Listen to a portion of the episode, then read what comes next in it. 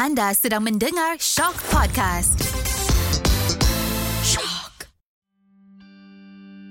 Bila kita melihat sebuah cermin di hadapan kita, kita akan melihat bayangan refleksi yang cukup mempesona.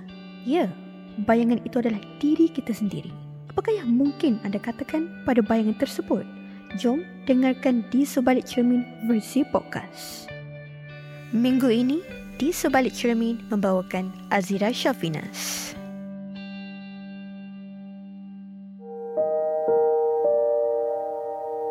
Alright.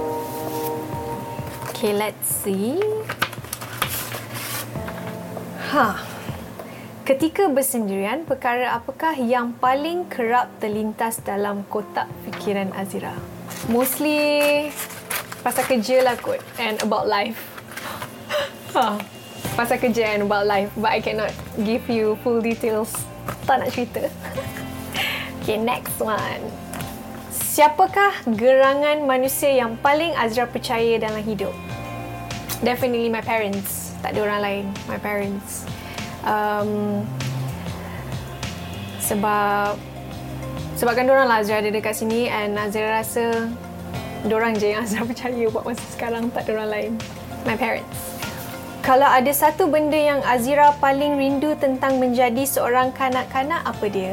Oh, Azira rasa Azira rindu bila zaman dulu-dulu kan, um, kalau bila beraya kita dapat duit raya, kita dapat kumpul duit raya paling banyak. Ah itu memang Azira paling rindu lah. And another thing, I think Azira rindu childhood games Azira.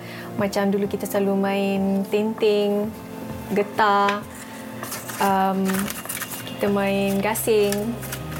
That's the best.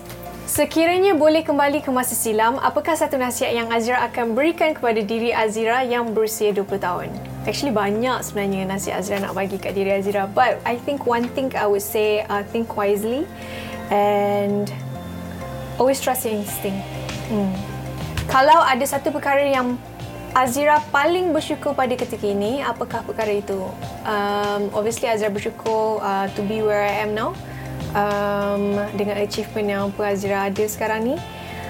But um, semua ni takkan datang tanpa um, peminat-peminat Azira dan juga sokongan daripada family Azira. But above all, I'm very blessed to be where I am right now. Oh. Apa yang Azira nampak bila Azira tengok cermin? Azira nampak Azira. Azira nampak Azira um, and uh, tak tahulah Azira just see myself in front of this cermin. Um, I think I would say I see myself that I'm more wiser um, more um, matured and can't wait to um, to have my own family one day